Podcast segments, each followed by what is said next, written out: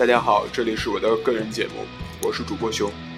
嗯，在我们说大学生活的那一期节目里，嗯，很多人听了之后一定会觉得我们说的太个人化了，嗯，很没有代表性。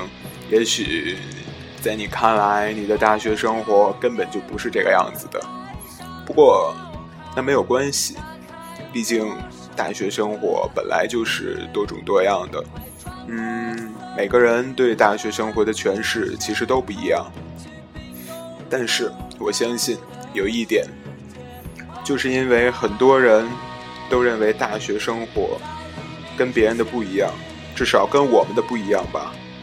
嗯，这一点就可以充分的证明。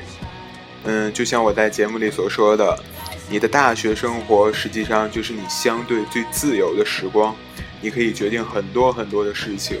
甚至可以说是你真正自由的决定，你的生活方式，你许许多多的事情的时候，嗯，有的时候我想，其实大学生活就跟现在的智能手机一样，嗯，你可以在这个手机这个小小的屏幕上，你可以做很多很多的事情，嗯，你可以用它来看电影，用它来打车。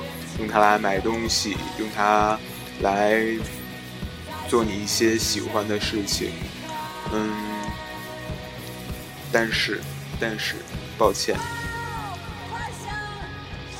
抱歉，到最后，就像你到大学毕业之后，真正能让你觉得有意义，真正能让你回忆起来觉得重要的事情，也许就像你手机下方那个应用栏一样。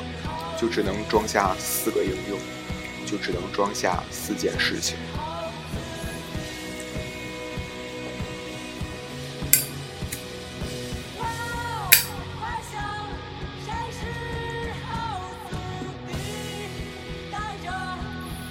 那么，你有没有好好的想过呢？嗯，你的手机下方那四个应用啦，到底应该搁上什么样的爱？什么样的应用呢？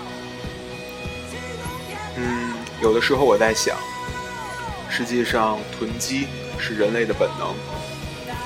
手机 App 那四个应用栏逼迫你选择只能是四个应用的时候，其实这个非常的反人性。因为人类就是通过不断的囤积来获得安全感的。在这阵儿，你不得不。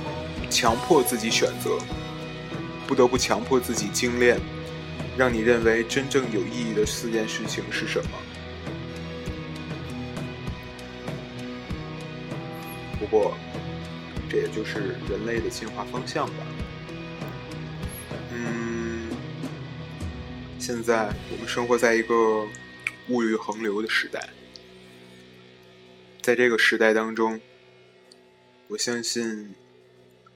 我们只有变得学会精简，学会挑出一些不需要的东西，最后最后不断的精简，不断的精简，这样才会发现真正最重要的东西是什么。